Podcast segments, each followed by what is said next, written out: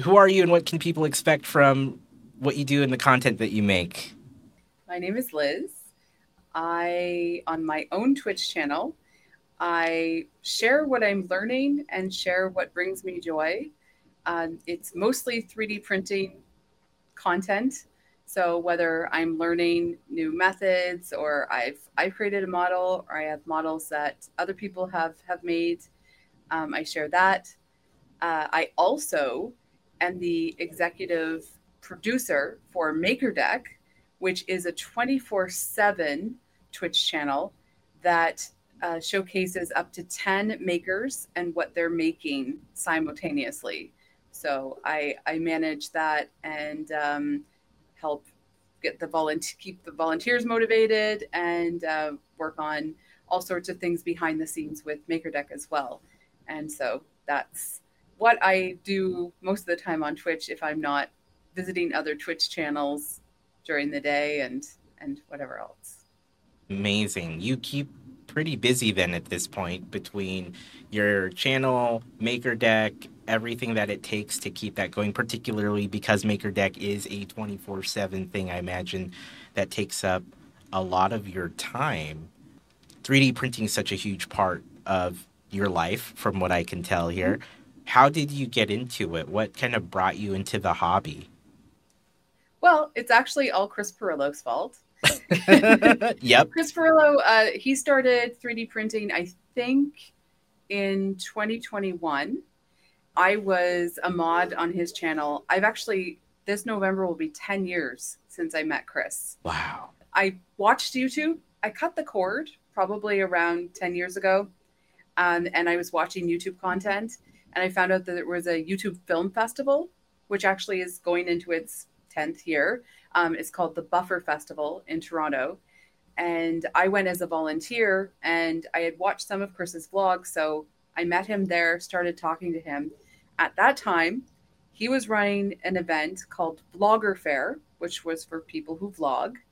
And we were chatting in the lobby, and people were coming in. And I said, Oh, that's this person, that's that person, that's, I remember people. I'm good at people. And he said, Oh, you're really, you know who everyone is. I'm like, yeah, I watch a lot of content and I just remember these things. Fast forward to that was November of 2013. Wow. So, uh, January of 2014, he asked if I wanted to help out with his event. And then I actually ended up helping to produce that event for four years.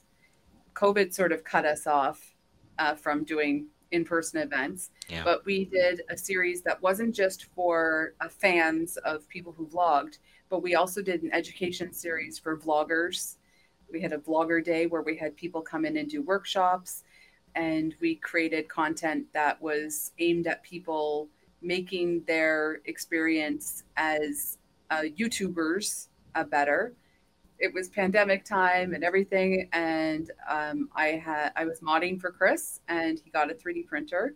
So by February of 2022, Fixum Dude, who's in chat, and Krusty, they equipped me with a 3D printer, and I got hooked. April of last year, Chris and I started MakerDeck. Chris, of course, created MakerDeck, and then I hopped on and um, so I started 3D printing in full force. And by last fall, I had started. Uh, we I also have sorry I forgot to mention I do also have a, a show that I do once a week with Zombie Hedgehog called Z and Z. So that's our that's where we share our experience 3D printing. He's more into like the really nerdy side of stuff, and I'm into the learning and creative side of, of, of it. So we have a fun mm. balance. And yeah, so I've been 3D printing, attending 3D printer, 3D printing events. Um, they're called RepRap festivals, um, and just heavily involved in that aspect of the community for the last, I guess, since uh, for over a year now, yeah. year and a half.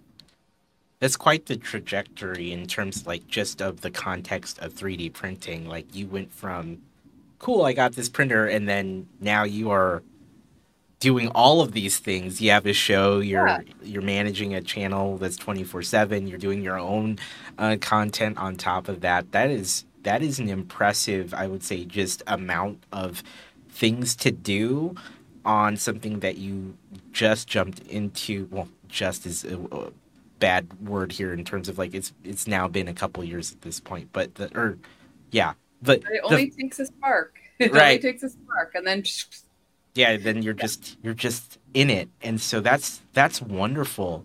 Uh, what made you just realize that this was like the thing for you? I think the, the, it's actually strangely enough the first printer that I, I have I actually just gave it away for adoption because it's not the best printer.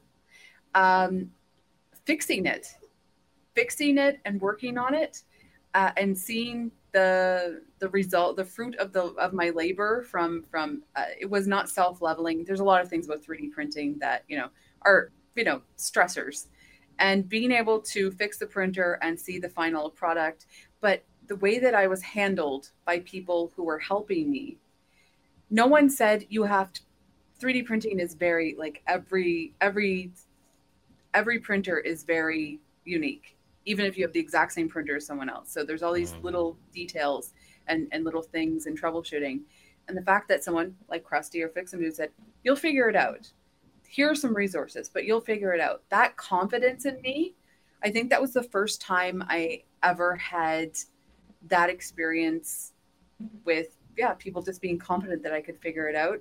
And that drove me to want to uh, invest in a, a, a, different, more reliable printer. And even with that one, I had, you know, had um, had to work on. But I think the whole process of the tinkering that's involved, but also tuning everything in. With 3D printing, it's not just press a button and go. You have uh, filament to think about, all the different types of filament. You have to take your you have to make sure the model is is something that you're able to to print. So if it's something that's more complex, you need to add supports. So there will be supports that are printed. Um, if you want to change colors, there's there's code for that. There's all sorts of things involved, and that whole process is very zen. I find, um, and seeing those layers go down, it's a very it's a very yeah zen process. And then of course you get to tap into your creativity, whether it's printing someone else's models or now I've started um, making my making my own designs and and sharing them.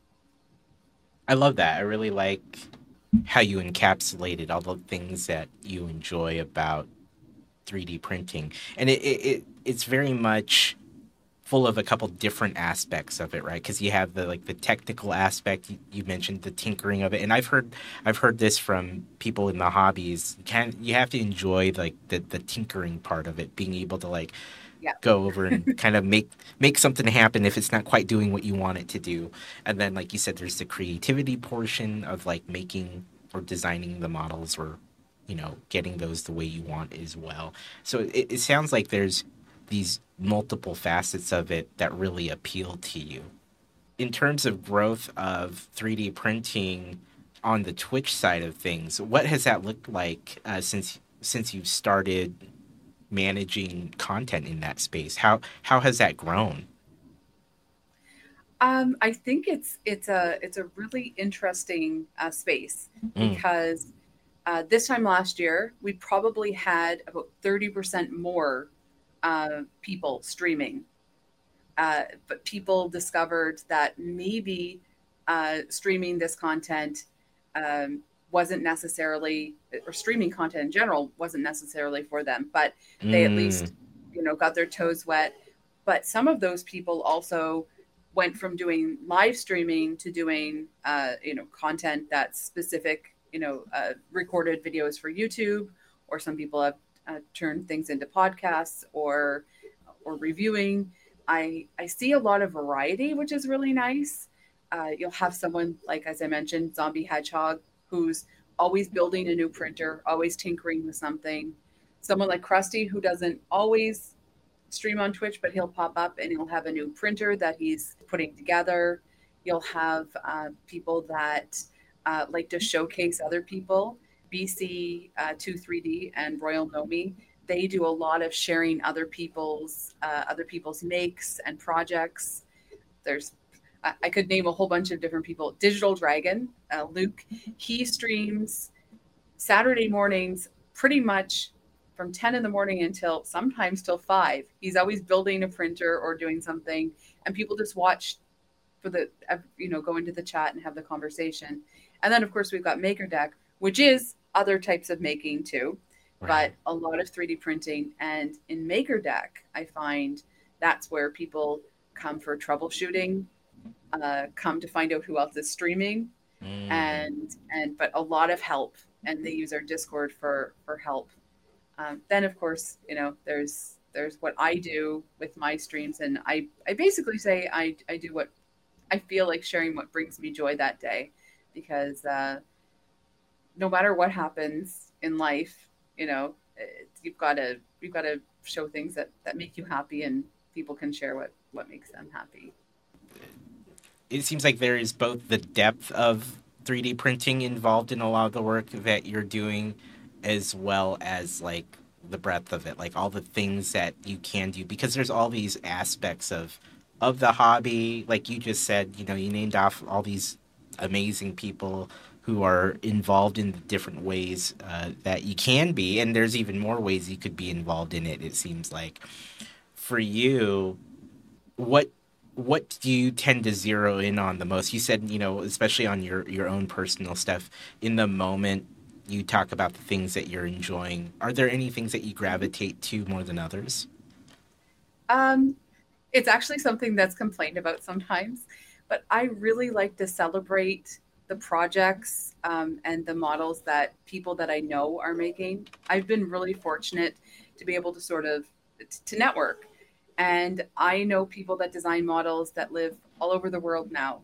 We we all have hangouts on Discord and we share projects with each other. So I tend to overshare stuff that my friends are doing, but it's just because it's so incredible. Like these dragons, yeah. people I guess in the podcast can't see, but I've got dragons hanging on my wall yeah. that were designed by by Wexter. He lives in Croatia. So I mean, there's there's uh, this is a, a little Frankenstein. You know, I have a little Frankenstein bear that's designed by Bugman. He, he lives in the UK. I designed this coaster, you know, yeah. but there's it's really fun to be able to share things that uh, especially you know people that you know have created. The other thing that I like to do is make people feel that anyone can start 3D printing. I, I, am sort of an advocate for females in the space. Yeah. I think that we do need more more women in, in in these these types of spaces and for them to feel capable of doing these things and it's not just you know print pretty things i do a lot of uh, i do a lot of practical printing so i, sh- I showcase that as well uh, again as i mentioned with with z and z we try to hone in on a on a topic where people who have had who struggle with something like whether it's leveling their bed or what filament to use for what project uh, with Z and Z, we, we try to tackle one problem at a time when we do our shows. So we do a lot of research, and then sometimes we'll we do other things like we interviewed uh, when HueForge came out. HueForge is a new thing where people are using very very thin layers to paint with filament. So you take an image into this this software, and it um, it determines the transmissive distance of the filament in order to basically paint using very thin layers with filament. So a typical a typical 3D print has many many layers. Even something like a coaster that has a design on it, it's it's it's fairly thick. There's there's a lot of layers. Mm-hmm. But with something like HueForge, which is a whole like a new thing, which is really fun, it's very thin. Wow. You know, so so you're talking like 20 layers 25 layers at the most. This is this is a dahlia that I actually it's a photo of mine that I transformed with you know filament into this image. That's hopping on things like that. It, it's yeah. really fun, and we're also we sort of I like to talk about things that are yeah things that are new or things that I really enjoy that enable other people to do things in 3D printing.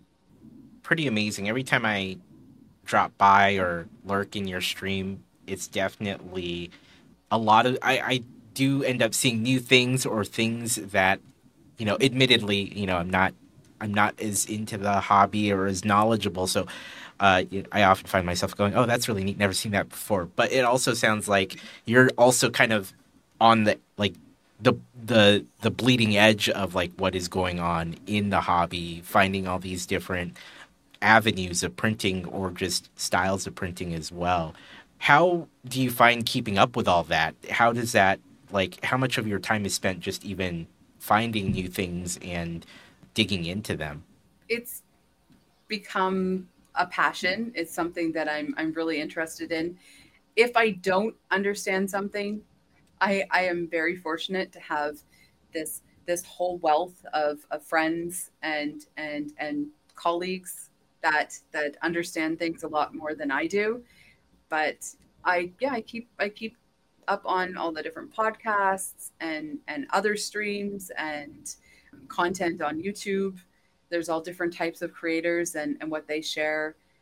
Everyone has their everyone has their own space. Like one person that I really enjoy content from is Filament Stories, Courtney.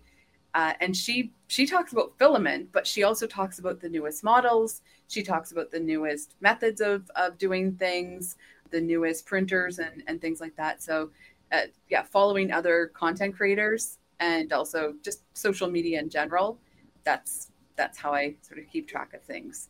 And the one thing that I should mention, my favorite thing about 3D printing is the, my favorite thing about any hobby I've ever been involved in or anything that I've been passionate about is people.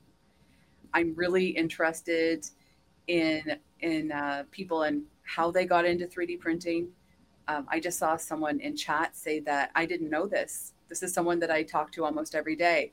That it was seven years of uh, of Alcoholics Anonymous that got them into 3D printing. I know one person that it was uh, cancer treatments they got into 3D printing. Some people it was COVID, but I tend to absorb their stories and I'm interested in, in the human aspect of it. People can go into people like to play a game, like if we're in a hangout or something, or what if I'm streaming, they're like, tell me about this person. And I can probably tell you like what their dog's name is and things like that. Yeah. I'm, I'm really interested in, in the human aspect of it. That's, I think I, I get more out of that than even all the stuff that I, I print and do.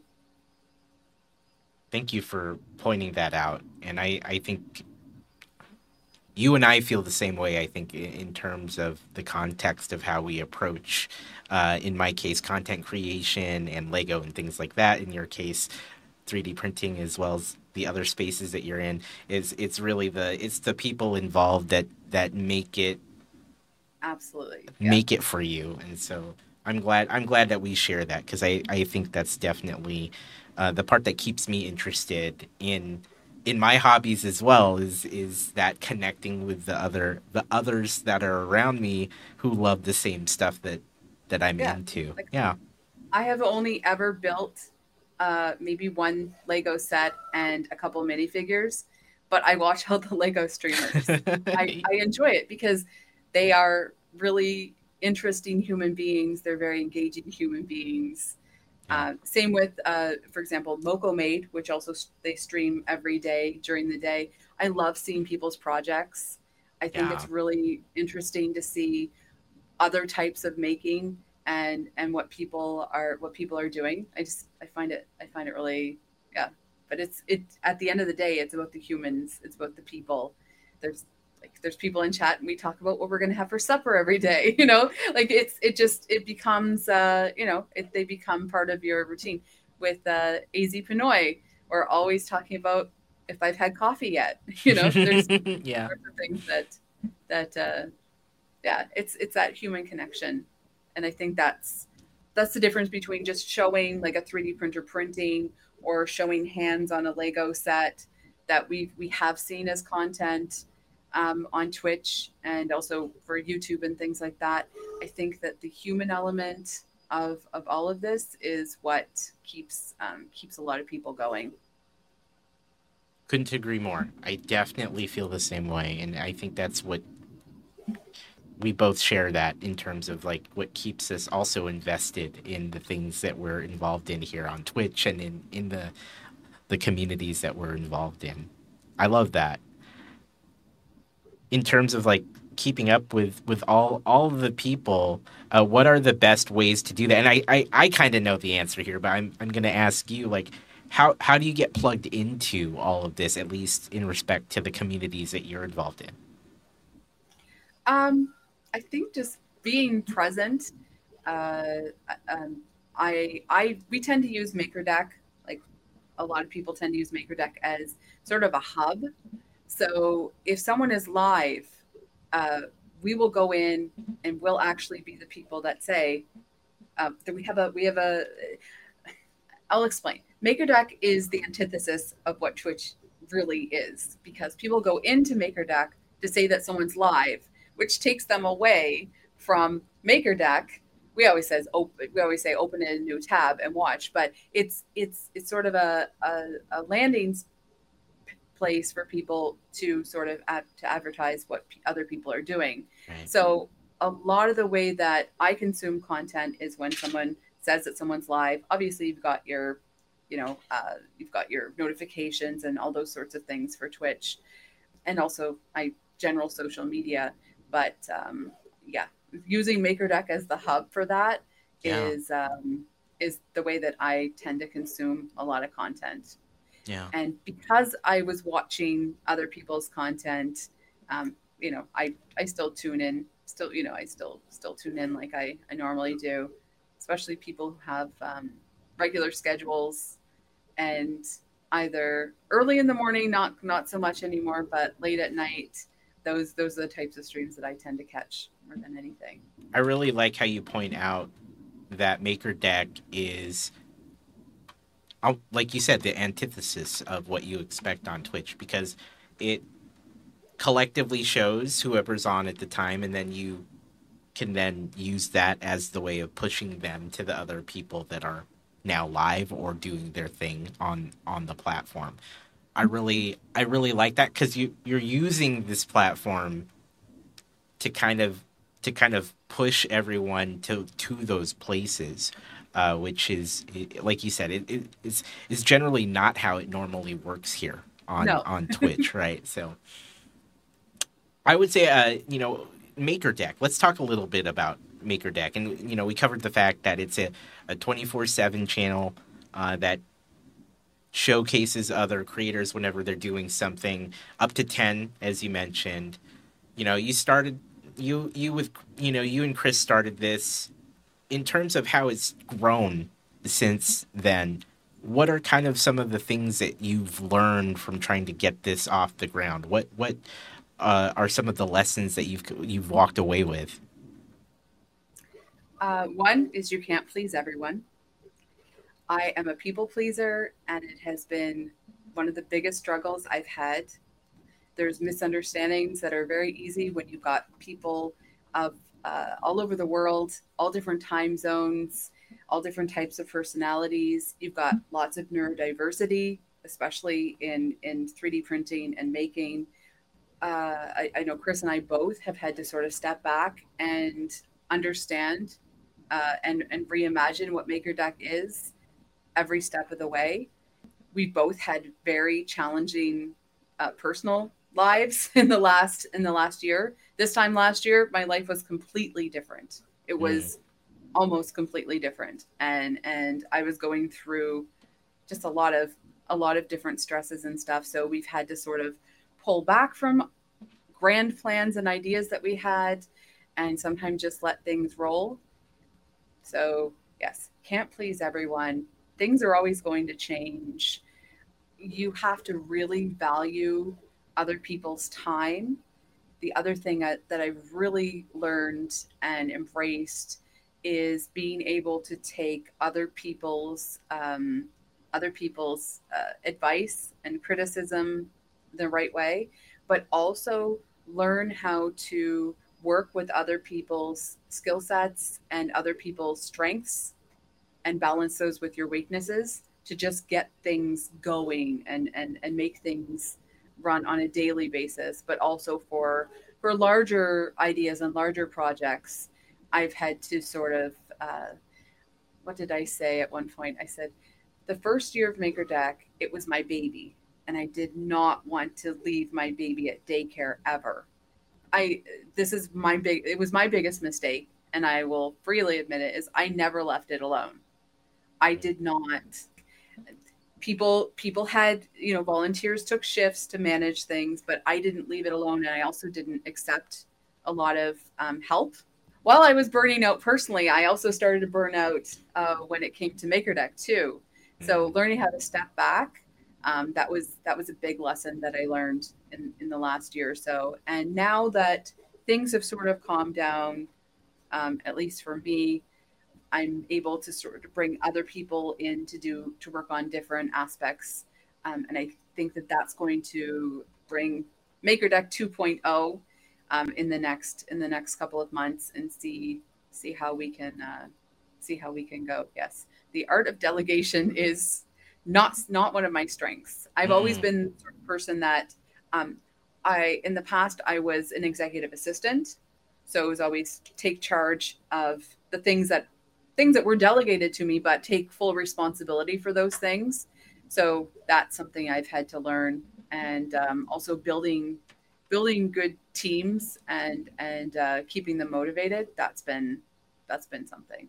The other thing that um, has been a significant challenge for me with MakerDeck, and I think with with MakerDeck in general, is we see these 3D 3D printers. It's the easiest form of content on MakerDeck because you can turn your camera on turn your back maybe go into chat say what you're making and you know be part of the discussion but you can go off and do whatever you'd like to do for the rest of your day. Right. To get other types of creators it, that takes scheduling that takes asking and re-asking that takes reminding that takes uh, recruitment and that's i think that's going to be the next major uh, major phase of what we're doing with MakerDeck is really actively recruiting outside of 3D printing.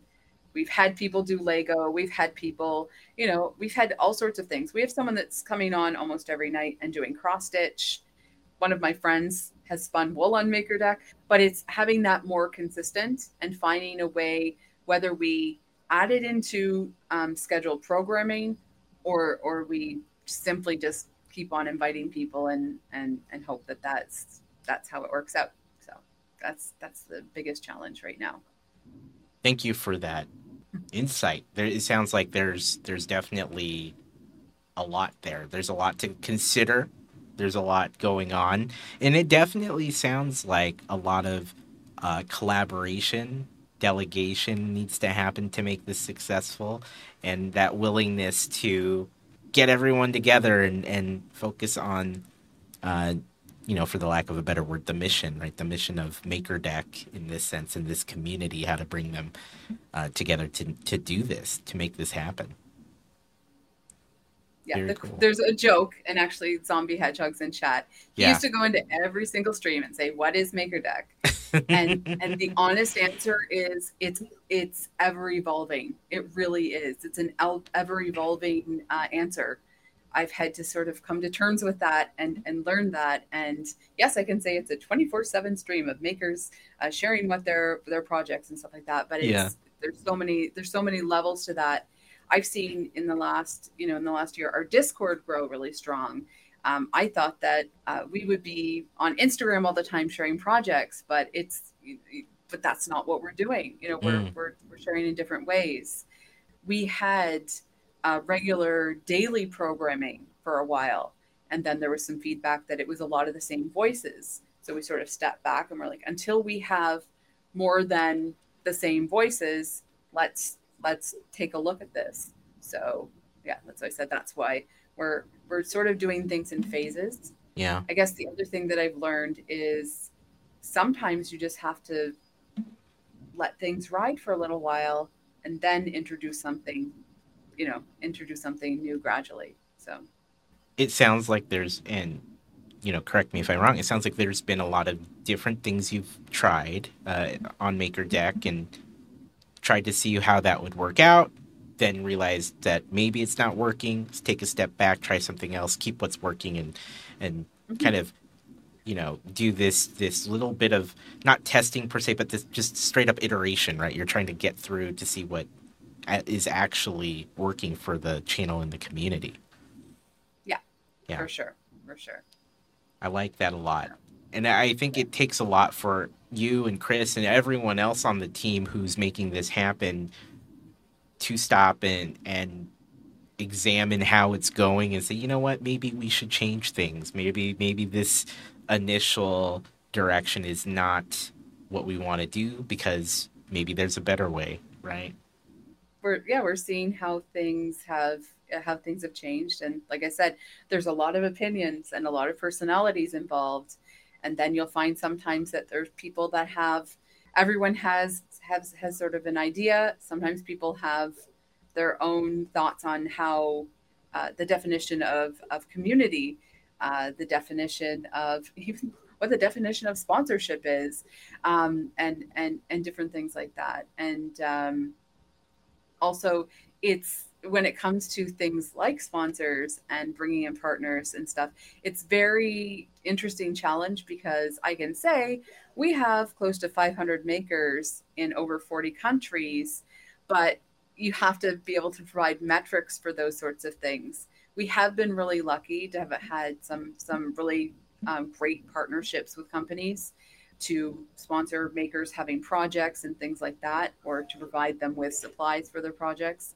Um, but it's that's another ongoing challenge because ideally what we'd like to do is not just be running off of sole volunteers. I would like to have a couple of days off sometimes yeah. or at least know that a few days a week. Uh, because the way that it works right now is is if we don't have people that are able to run things in the in the back end it's i'm the one that's responsible. Right. So that's that's that's a certain or or or Chris, but that's that's a that's a certain amount of pressure that I'd like to alleviate in time. yeah, I can imagine that's really tough given the nature of the the 24/7 trying to keep it smoothly running. Yeah, so, so that's the I, I, think that's something people don't understand about MakerDeck is that it it it is run by humans. So when someone pops into StreamYard, someone does bring them in. If someone's in chat asking a question, we're either trying to answer their question or find someone who can help them out. It's it is like that's that's that's the uh, the nature of the of the animal that is MakerDeck. So I got a sense of that, and maybe because I run a channel, you know, and I understand kind of to a degree how you are all making things happen on the behind the scenes. But yeah, I think your average user may not realize that this isn't on rails, right? Like there there has to be yeah. someone making sure that right? Yeah, there has to be someone making sure that people are getting yeah. brought on, et cetera, et cetera, answering anything that's being asked of. Uh, yeah, it, it's definitely quite the it's quite the undertaking when you when you think about it because uh, someone always has to be at the wheel for the most part to make sure things are going. Mm-hmm. Yeah. Yeah. Uh, with with that in mind, uh, how does that inform a lot of the content that you and Chris and everyone else involved uh, plan for the channel? Like, how do you how how do you make sure that everything is uh, covered? I guess, as well as when you look at what you can do on the channel, because I know there's special things that pop up from time to time how do you how does that influence the choices made? I think what we've done for now, uh, which is really interesting, is we're start we're we're doing MakerDeck content on our own channels as well. So, for example, if I do an interview, um, I just did an interview with Pooch of Repcord.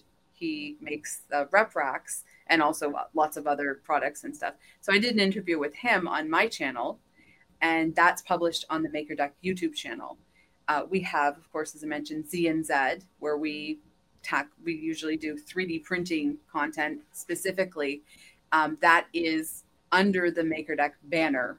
So what content we produce, if it's if it's a um, a produced show, um, I edit that material and that goes on the Maker MakerDeck YouTube channel. So we're building up to have have all of that uh, grow from there. Uh, Chris has shared, he's gone into the MakerDeck Discord and shared people's uh, show and tell makes on his channel. Uh, he also has MakerDeck as one of the panels on his channel when he's when he's running his channel. So that's sort of how we've we've worked with those sorts of things. And now what we're going to be doing a lot more of, aside from these um, one-on-one interviews and and these shows off of MakerDeck, is we are bringing back more of the conversations and things during during the stream. So we're experimenting with that again. But one of the reasons that I started streaming on my own is I was doing things like coffee talk or Z and Z directly on MakerDeck, and I'd be like, okay, it's been a half hour, it's been 45 minutes, I've talked enough. And they're like, oh, we want more Liz. Well, Liz, why aren't you streaming? Yeah, and so awesome. that that became a thing because um, I started working with Chris a decade ago. Yeah. I might have been in a couple of his vlogs. I may have, uh, when we ran our events, of course, I was the person that coordinated all the talent and and organized different things but I didn't take the main stage and speak at all. I never did anything except I was on a collab channel once where I made a couple, well, I made 40 videos, but they're all hidden now.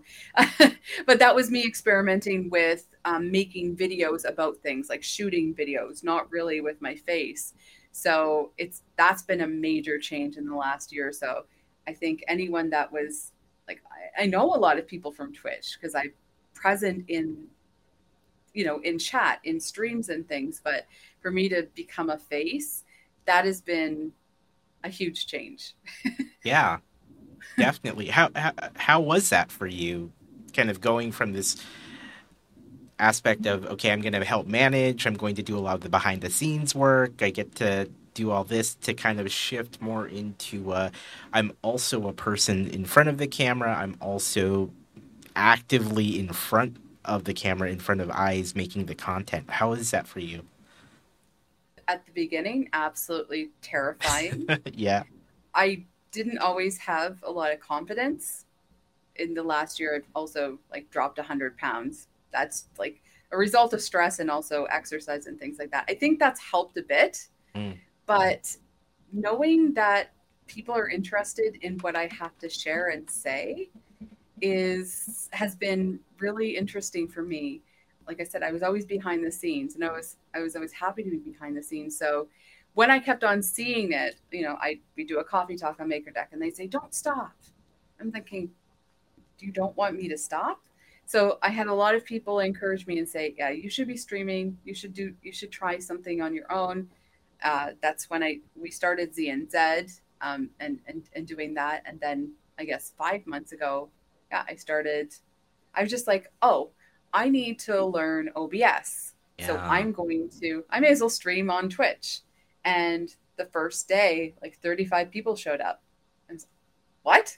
Wow. you people actually want to watch me and you actually are interested in what I have to say. And yeah. And you know, so um yeah, and so I just went right in from there. I still don't really have a set schedule because it does depend on what's going on with MakerDeck, what's going on, you know, just in my my general life and stuff. But right. uh, it's it's it has been interesting to go from yeah behind the scenes to in front of a camera and, and a microphone. Yeah.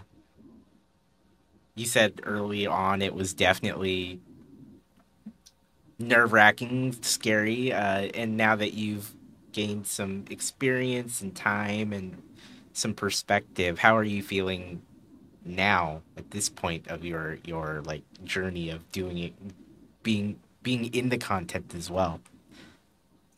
Every day, I am still very flattered and grateful for people's support, and and I I know that I have things to share. I know that there's, you know, I have interesting things to talk about, but I'm still in sort of like a little like a, a phase of of these people actually are you know. I, so now now I do feel um, the responsibility to have decent content and to plan ahead and to make sure that um, I'm not just streaming for the sake of streaming, except for Friday nights, because then I, I just sort of play DJ Liz and play music, and we talk about whatever we want to talk about. And there's no vods for that because, of course, the copyright strikes on the music and stuff. But aside from that, I try to have some structure to what I'm doing and uh, and think about how I would want to view something how I would like to consume that the content that I'm making. So yeah, that's that's sort of changed. That's certainly it, it sounds like it's more intentional what you're trying to do when you sit down to do a stream or plan for a stream. How yeah. how has that been trying to like make sure like oh I need to have have an idea of going into this next stream. How has kind of that shift for you changed the content uh, in general, and how has that felt for you? I think I'm still doing similar content. Um, yeah. One thing that I I have to stop doing, which is I, I always talk about how the sausage is made. Right. So I say, oh, I'm going to open. I, I have to try this thing in OBS, and that I'm doing this and I'm opening up that. So I have to stop over, you know, that's one thing that I, I've learned and, and sort of just, just let things happen, let things mm. flow because I was, I, I think one advantage that I, that I have over a lot of, a lot of people that are starting out streaming is I have modded for a lot of people. Um, I've modded and also I was managed the comments with uh, Chris Pirillo's YouTube channels for yeah. years. So I have that experience with, you know, someone coming in and saying something rude, um, learning how to deal with personalities and, and those sorts of things in chat. If there was a spam bot, for example, or something, you know, something that happens, I just, I know how to roll with it.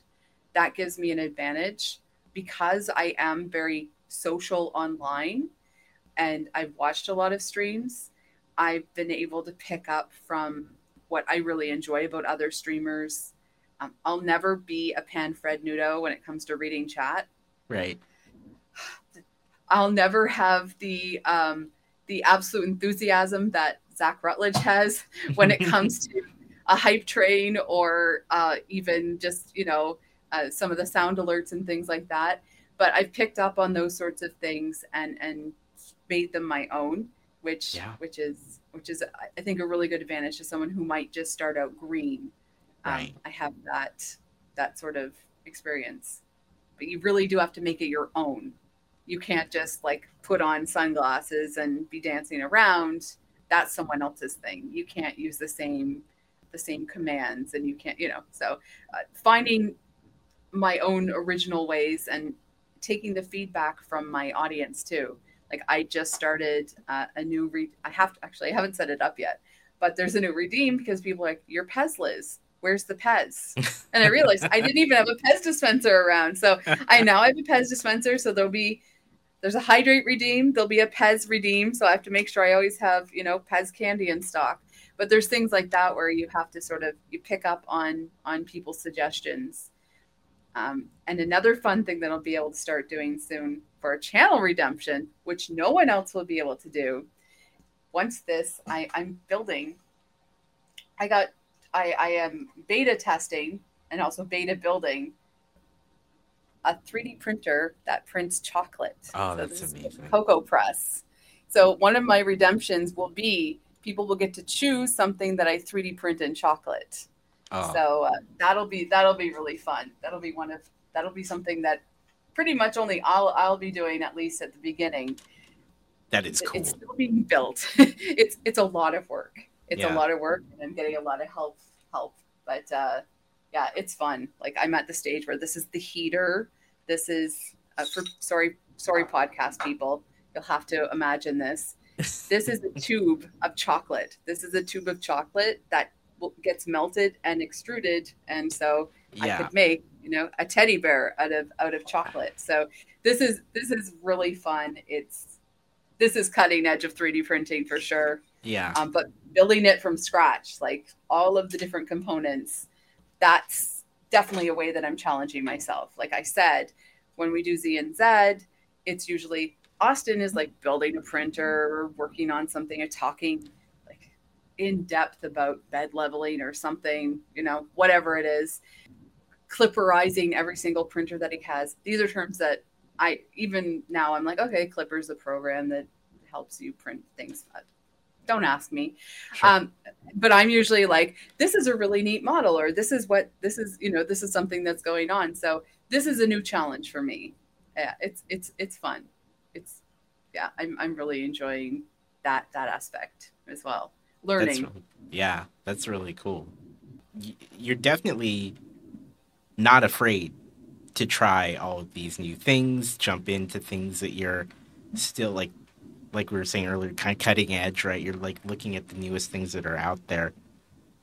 Has there ever been like what what kind of moments that you have had where you're like, man, should I have should I be should I even be trying this? Have you ever had any moments where you've kind of doubted or wondered about whether you should be uh, doing the thing that you're doing in that moment? Oh, every other day in 3D printing, mm-hmm. I have like major imposter syndrome and also they they may say there's no there's no crying in 3D printing. Oh, I have cried all the tears. Mm. so, you know, you invest in a printer and it's just not working.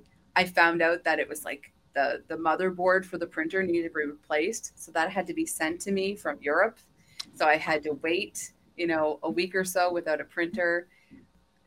There's yeah, there's there's every day is a learning curve. So uh, yeah, it's, yeah. it's challenging. But I think the thing that I really like to do with with my content, or actually something I've learned the hard way, is uh, I was dealing with replacing the hot end of this printer, and there were people that came in chat and said, "Why don't you just get this to replace it?" And I'm like, "That is a two hundred dollar replacement for a printer I've already spent close to fifteen hundred dollars on."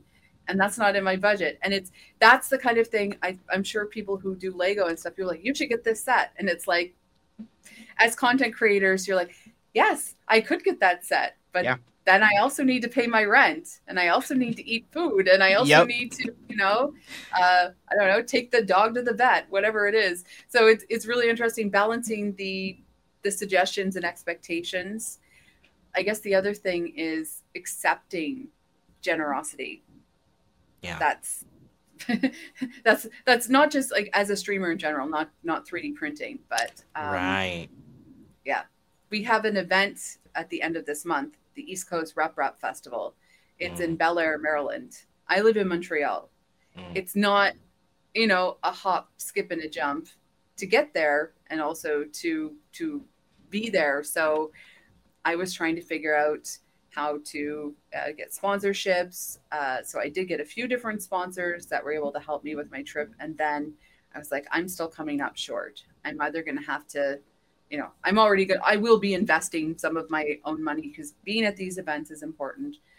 Someone suggested, why don't you put a, a goal on your stream? And I said, oh, I, I couldn't ask people.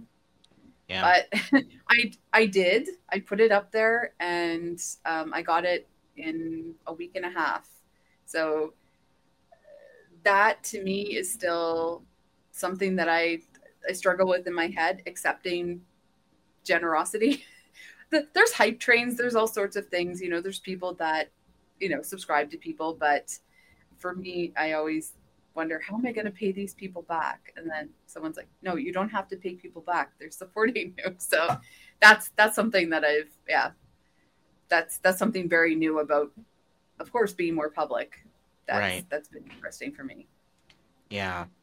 That's definitely, I think, something that creators can certainly struggle with is being okay with the support, right? There are people in the community that want to help or you know get get you the things that you need to continue to make the content as well as you know nurture the community and and, and yeah do all the do, do all the things that, that we do.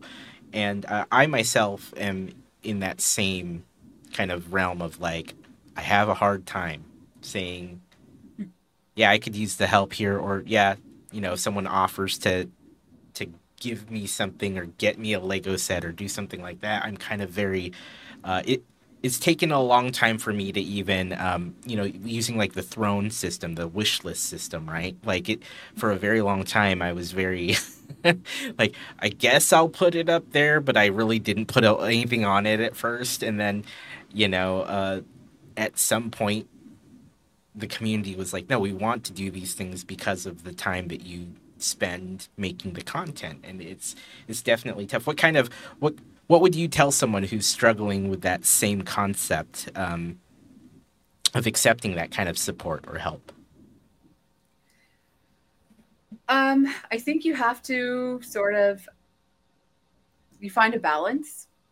Uh, someone might offer you the world, or uh, you know, actually, for example, I wanted to do a baking stream, and I, uh, long story short, I moved very suddenly and um, didn't have everything that I used to have. And I realized, oh, I don't have baking sheets. How can I do a baking stream when I don't have a rolling pin? I don't have, I can 3D print cookie cutters, you know, I can do all those sorts of things. But, right. Um, and someone said, put it on your wish list. They're like, put the darn thing on your wish list. So being able to accept that type of generosity um, and, and I think that's yeah that, that's something um, you just have to listen to people.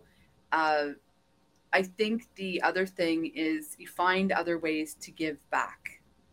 And that's produce the content with with what someone has provided you with. So if a filament company very generously sends me filament then i am going to print something with their filament and and share what i've printed whether it's on you know social media or in my streams.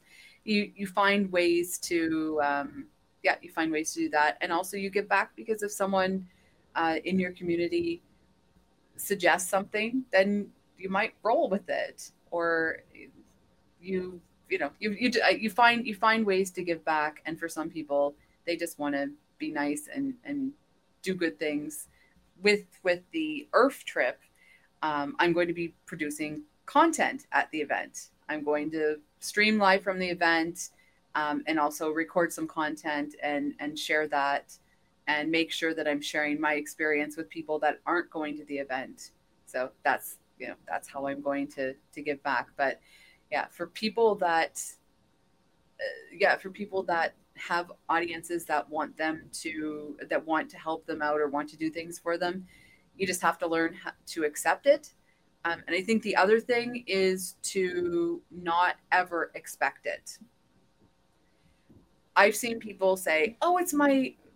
I don't want to say it today because today was Zach's birthday, and we celebrated Zach's birthday. Yeah, but yeah. I some people that might not have um, a very big audience or whatever they say, "It's my birthday today," and like they might get a level one hype train because people weren't aware of it, or um, or someone you know someone's uh, hoping to get to uh, get to a certain goal to make affiliate or whatever you can't expect things. There is an interesting culture i find um, where people uh, and it's something that that I've sort of there, there are people that create content that expect certain things and and also there are people that are in the audience that expect certain things. Like uh, i know there are people that stream and if there's not a giveaway some people will be like hi bye. You know? So right. there's it's a really it's it's something that i struggle with because um you want to retain your audience you want to reward your audience you want to i said like i'm a people pleaser you want to keep people happy. That that set of expectations don't ever expect it. Um, just be really honored and flattered by it and um, give back in whatever way you can. I really appreciate those points, and I think that's something that uh, every creator should consider. Given, should you have the generosity of those in in your channels and communities, uh, I, I I really want to underscore, yeah, that never expect it but I, I really don't hear this often. What you just said there is like, you know, give back, right? Give back in a in, in the way that you can, right? And in generally speaking, as the content creators, is make the content or you know, do something right that that kind of honors that generosity. So thank you for sharing that. I think that's a wonderful outlook, and and quite frankly, I don't hear enough of that uh, in this space. So thank you for pointing uh, that out. I think that's such a good point. Um, I find myself in kind of the same the same boat as you still in terms of like the trying to accept it and trying to honor that as well. In terms of we, we've talked a lot about the things that you enjoy sharing on on your stream. Are there particular things that you have yet to do or uh, particular types of content that you want to make that you you are working towards that you'd like to you know as like a, a goal say here's what i would like to produce. Is, are there things on your uh in your ahead of you that you're looking to do? Um, i started doing some interviews and not just interviews with makers but i have friends that are in the creative space yeah. Uh, for example, one of my first interviews I did was with my friend Matt Philly, um, who's actually not creating. He's most most of his content right now is Disney vlogs with his girlfriend. Uh, he used to do a lot more other stuff. So we we just sort of did a, um, a hangout chit chat sort of uh, sort of stream. I love introducing. I I'm I'm one of those people. I'm a connector. So I love introducing people to other people. Twitch is great because you raid into a stream, you talk to people and stuff like that. But I want to bring people into, I'd love to bring more people into Twitch, but also, um, as as you do, uh, you know, uh, introduce different types of, of of creators to each other. I yeah. think that's a way for people to to learn and grow. Uh, because if you're stuck in the same if you're stuck in the same category all the time, if people who um, love building 3D printers only talk to people that love building 3D printers, um, if people that build Lego only talk to people that build Lego, um, then you know you you lose that you, you, lose the opportunity to bring new audiences to people. You yeah. lose the opportunity to um, to learn. Uh, one thing that um, my friend I mentioned Matt Philly, he's very good at doing is getting brand deals, mm. and that's actually something that I'd really love to introduce to this space because I was able to work with uh, Chris and I were able to work with people that um, are huge on YouTube and huge, you know, people that are huge in in uh, that the space of sponsorships and, and things like that.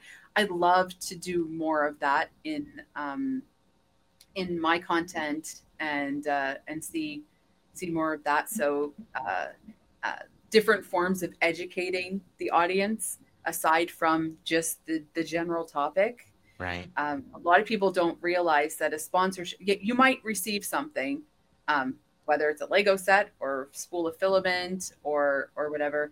That is a, a real sponsorship actually puts food on the table. It might be food on the table, you know, Hello Fresh, whatever, but a real sponsorship can actually help you um, help you grow, help you purchase equipment that you need, and help you pay your rent and things like that. So, I'd love to do more of that in yeah. in in my space, um, and yeah. So other types of other types of people, um, the sponsorship types of things and the other thing that I really want to do a lot more of is um, uh, working within the space and introducing people again to to other people. So um, last weekend I had all in you know all all these grand plans to do a hangout stream where I had three or four different um, creators lined up, and then you know something with life happened and and whatever else, and then someone was sick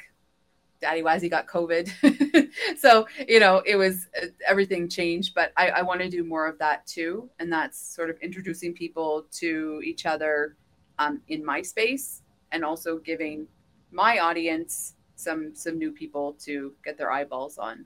I love I love connecting people and I love I love sharing what people are doing. So that's yeah. I want to keep doing more of that those are wonderful ideas. I'm totally on board. I love it. I think that um, I think that's all gonna be wonderful to see more of those things. And uh, I, I definitely agree with that in terms of like getting getting more uh, people, but not just within specifically, you know, in your case, say 3D printing, but like like you know just like what we do here we don't just talk to lego people. We love our lego people but we want to expand and kind of introduce these other these other creators from other places because i think it, it keeps it interesting it keeps it enriching and we can share we can still share ideas and concepts across all of those those groups. So uh, i support it. I think that's wonderful.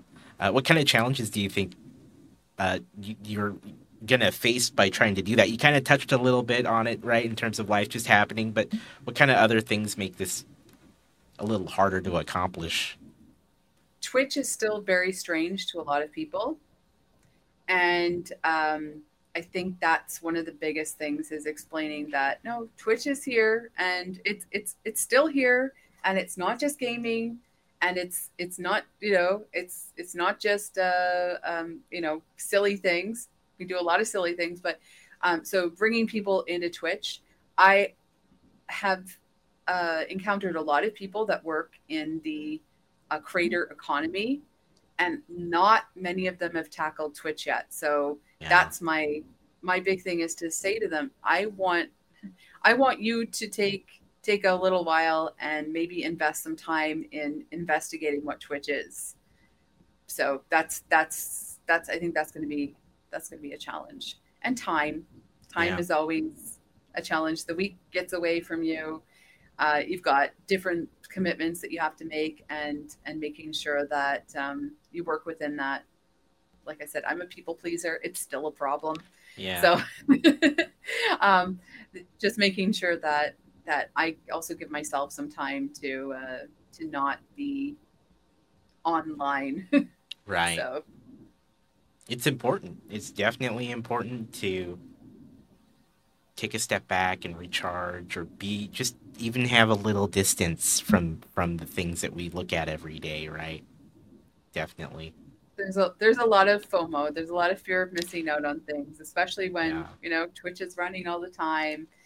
And um, for a while, I, you know, I, I, I do have like a set you know, I go to bed at a certain time now. And I started, I, I, for a while, I was feeling really bad that I wasn't in different streams. And so finding that balance, that's been, that's been interesting. Also, I think anyone that is a content creator, you find that the more that you make content, the less you consume content. And I don't want to be one of those people. I, I really like the connections that that are made um, through Twitch and through all the different um, you know forms of social media related to both 3D printing and and the the maker and crafter space. Uh, that's something that I I sort of um, find I'm finding a balance with. It's tough and and definitely. I run into that myself. Uh, the question of like, okay, I want to make content, but I also want to be involved with the other streams that are happening at a particular time or you know but and it's tough where i'll sit down to edit a video and then one of my one of my favorite streams goes on uh, online and i'm like oh no. What do i do? Right? Do i do i delay my my editing time or do i actually hunker down and ignore twitch for a couple hours? Right? So yeah. it's tough. I also yeah i had to stop myself from saying i can't stream because so and so is streaming right now.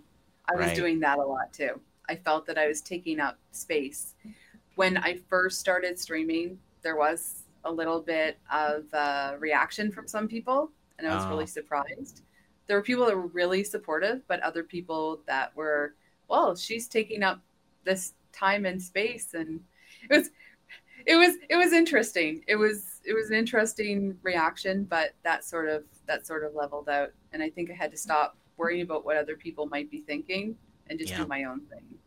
So. Absolutely. And I, I I definitely would love to echo that because it's very difficult to be a streamer knowing that especially like in your case you're very involved in all the existing streams that are out there you want to you want to be involved. So then how do you how do you make while being there for the other things? Like you can't be in two places at once. It makes it really difficult. I i for a very long time struggled with that when i joined the lego community. Uh, and and sometimes i still catch myself stopping. I'm like oh man there's this cool thing going on right? And i was like oh i was gonna go online and do do my own thing right? And it makes it it makes it tough.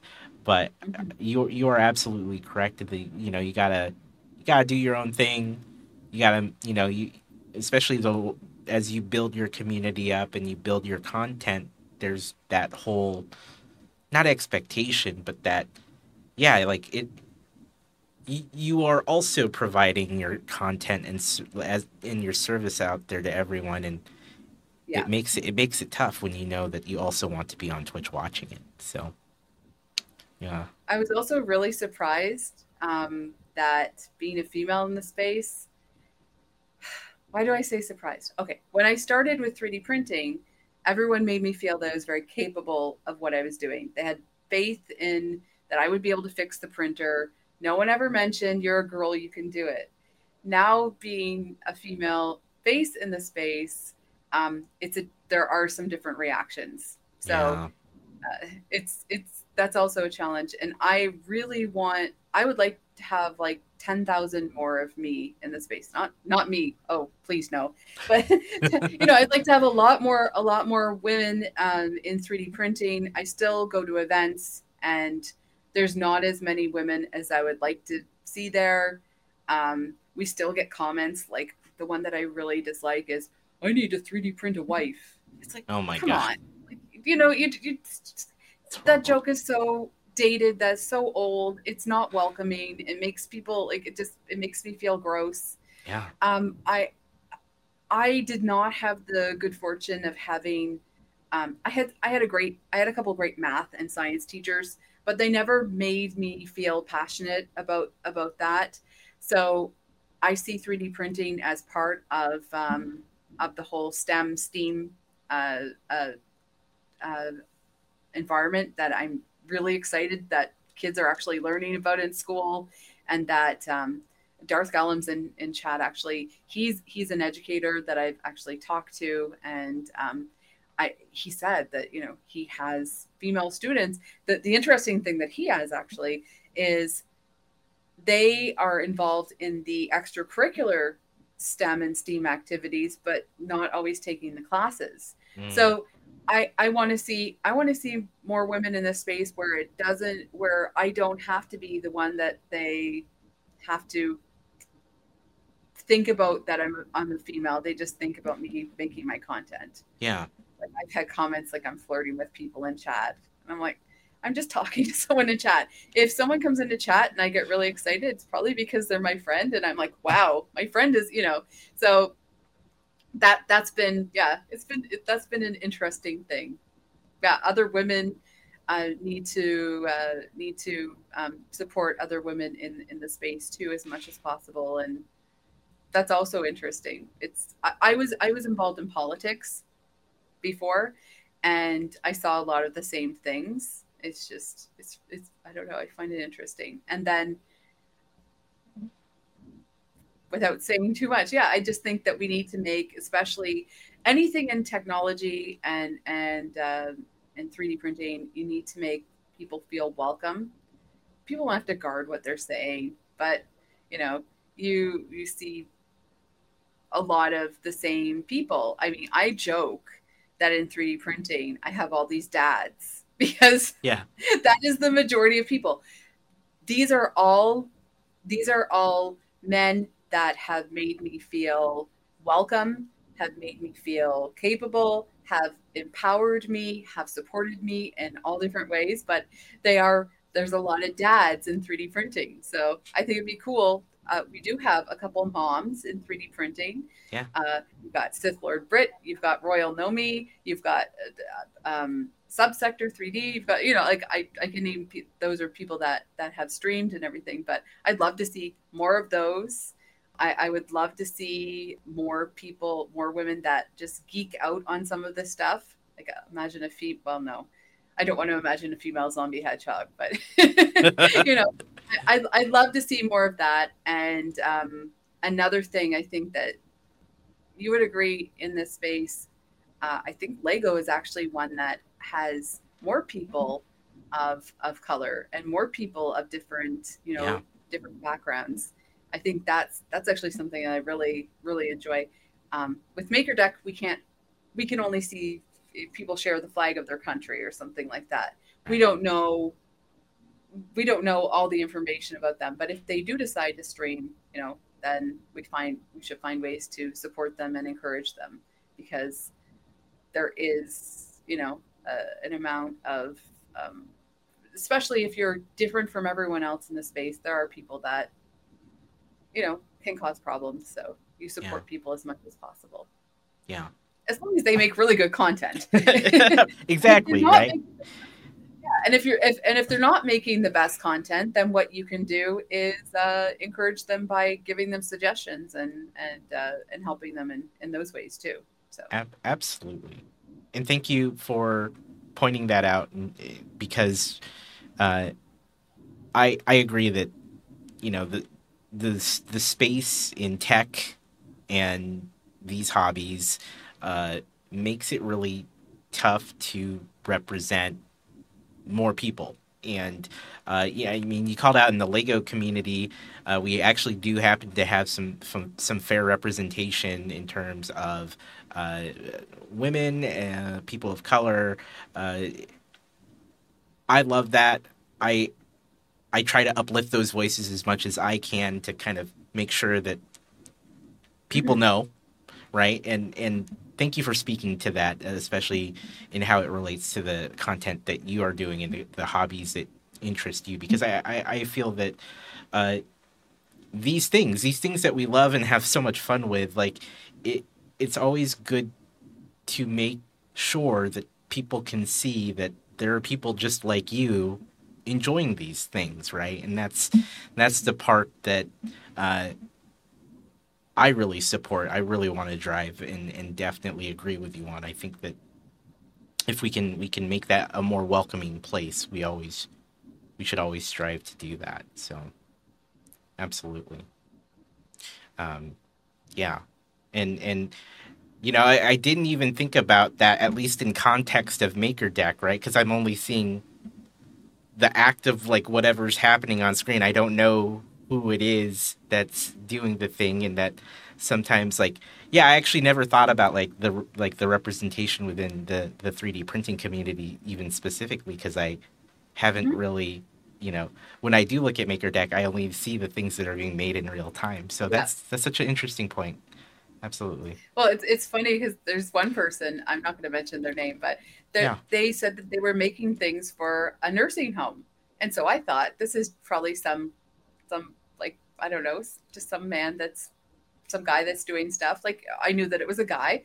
And then one day I saw them reach to their printer and they they have a sleeve of tattoos on their arm. I'm like, what? Right. like you're making things for a nursing home and you've got a whole sleeve of tattoos. Like I like that's the kind of like I said, I what really motivates me every single day to get up and do stuff with MakerDeck and to do that is is is people and and their stories and um, I'm always fascinated. I'm always fascinated. And there's people that come in and they, you know, they tell us what's going on in, in their lives and they, they share those sorts of things. And that's what I, that's what I really enjoy.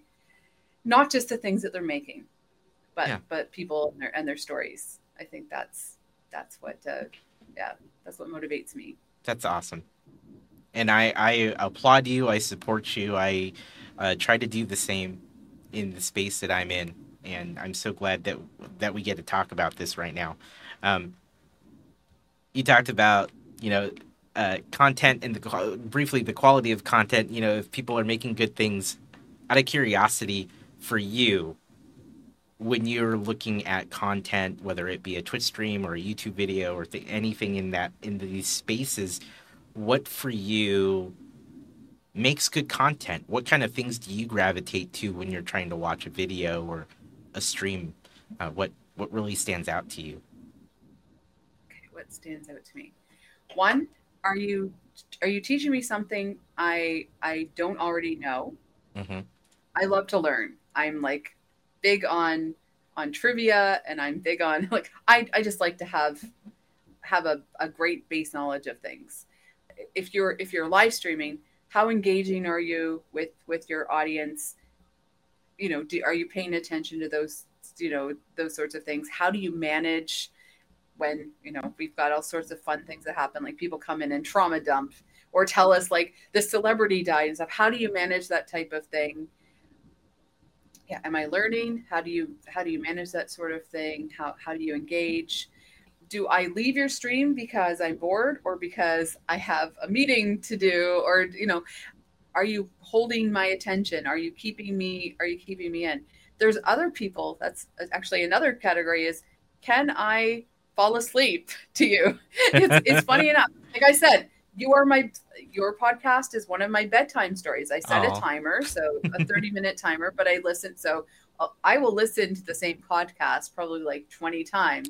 I'm not finished Director Chronic yet, or Chronic, sorry, not yeah. Director Chronic. I should remember that. Yeah. I'm not. I haven't finished that podcast because I've fallen asleep so many times.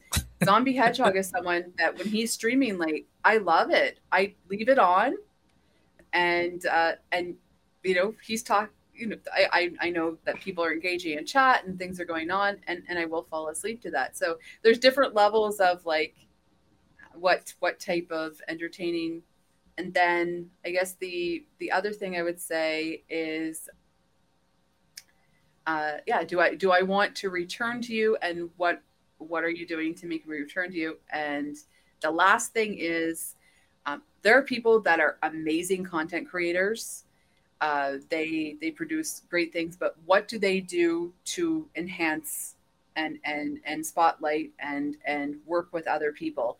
That's the beauty of Twitch. I think is that that we do raid out. You know, uh, most streams you raid out to another stream, so you're introducing your audience to new people. You're introducing those, you know, the person that's streaming to to new people. I love that. I don't always see that in other other content uh, the people that succeed on YouTube, the people that succeed with their TikToks and all that sort of social media, they do engage with other people. They do collaborate. I mean, you're you're this this whole podcast is about you know it's a it's a giant collaboration, yeah. but I think that that's very important. I think that's where some people don't see. Um, there are people that you know you might um, something might happen a spark where people are suddenly interested in you. Um, if you find that your content's ever getting stale, if you're not sure what you want to talk about, think about having someone else involved in your stream. My first month of streams, I actually had friends in my ear.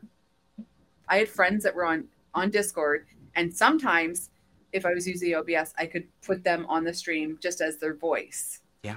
Um, I did a lot of times. Oh, this is my producer because I froze. I didn't know what I was doing. But that sort of that even that type of collaboration, it can enhance a stream. So don't ever assume that what you're doing is right just because there's the same number of people or a little increasing number of people. Don't be um, don't be afraid to to collaborate and um, and yeah, learn from other people and what they may have to they might have to share. So I really appreciate that, and I think I think the whole collaboration, uh, especially early on, if you're trying to seek ways to uh, have something interesting going on on your stream, or you're just trying to kind of feel it out and figure out where you where you are and how you want to produce that content. I think that's a great tip in terms of like have someone in your ear or bring them on if they're comfortable being on the stream with you uh, I think I would have fared better in my early days as a creator if I had stopped to think about that or caught that tip as well.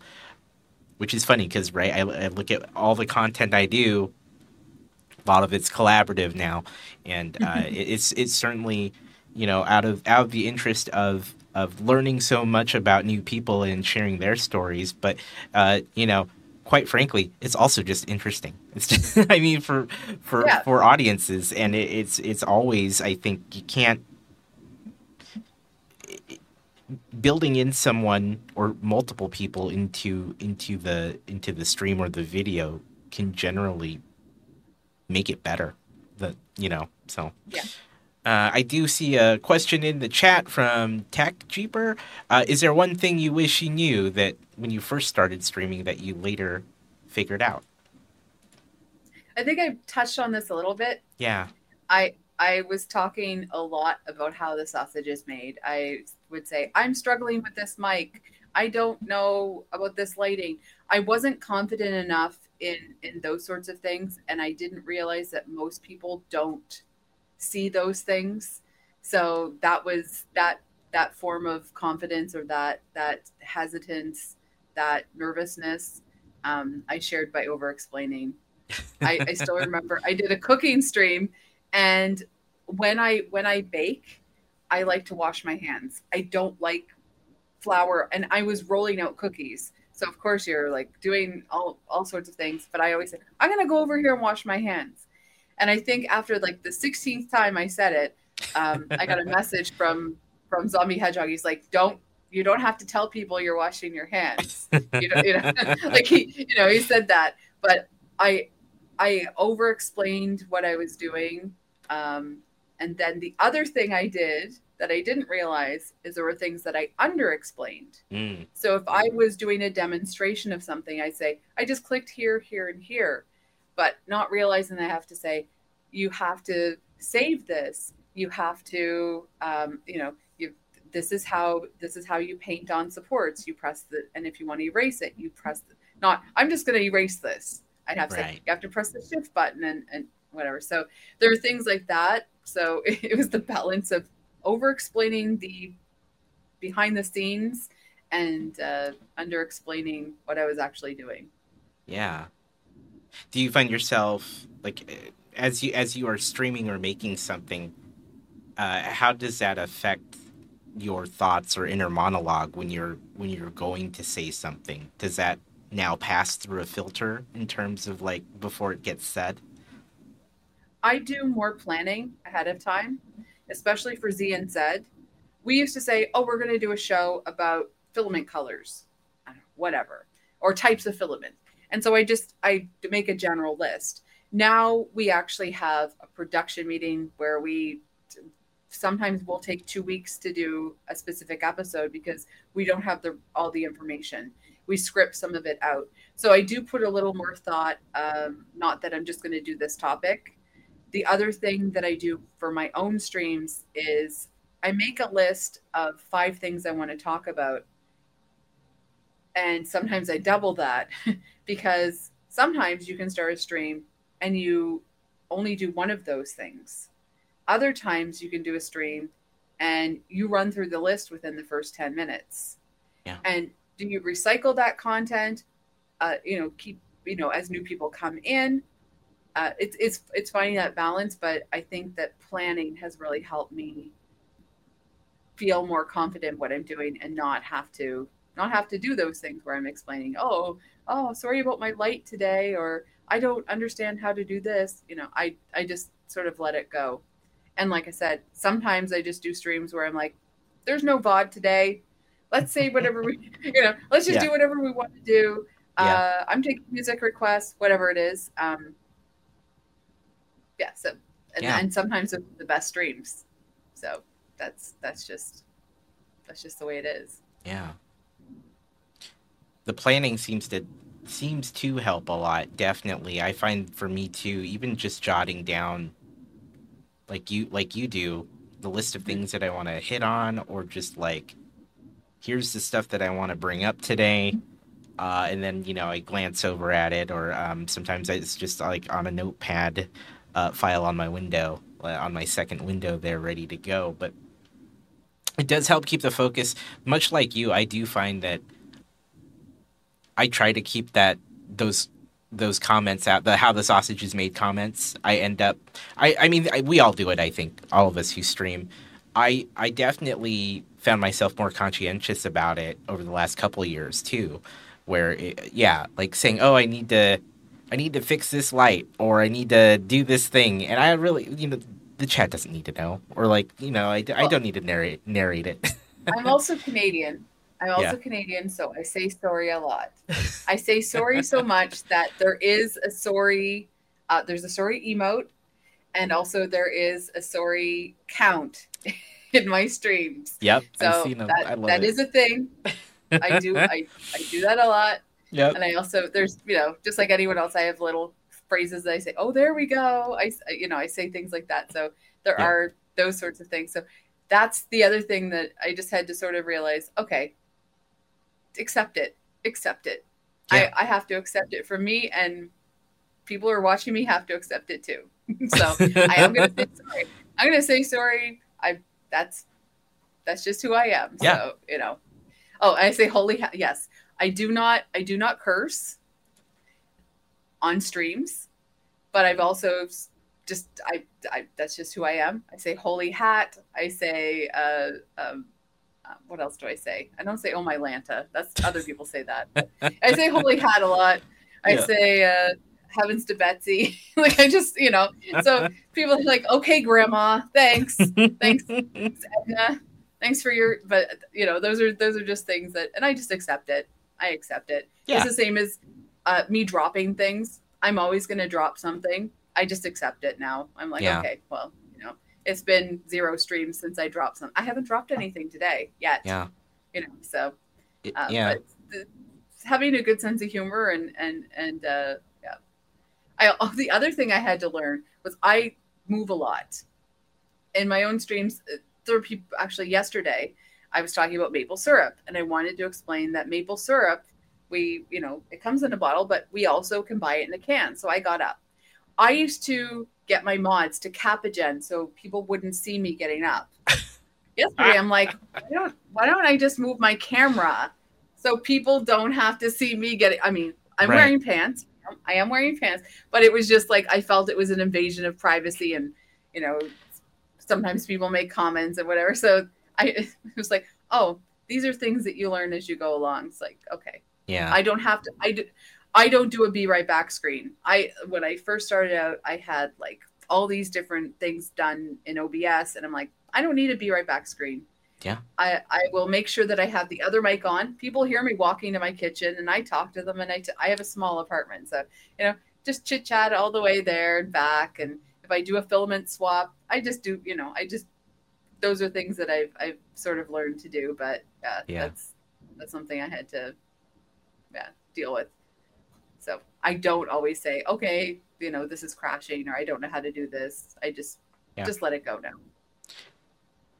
I definitely think that's something that a lot of us still need like get to get used to. It's certainly a thing that because I think at one at one point I think some creators don't talk enough, and then we, if you stick with it and you get used to it, definitely that's standard operating procedures, you want to be talking not completely continuously, but you want to be able to carry the stream by continuing to say something and then you start filling it in with those little things that you're doing in real time as well as wanting to explain to chat what you're doing in, in that time. And I've I, have i have caught myself doing those sort of things right? Where i'm like oh let me adjust this.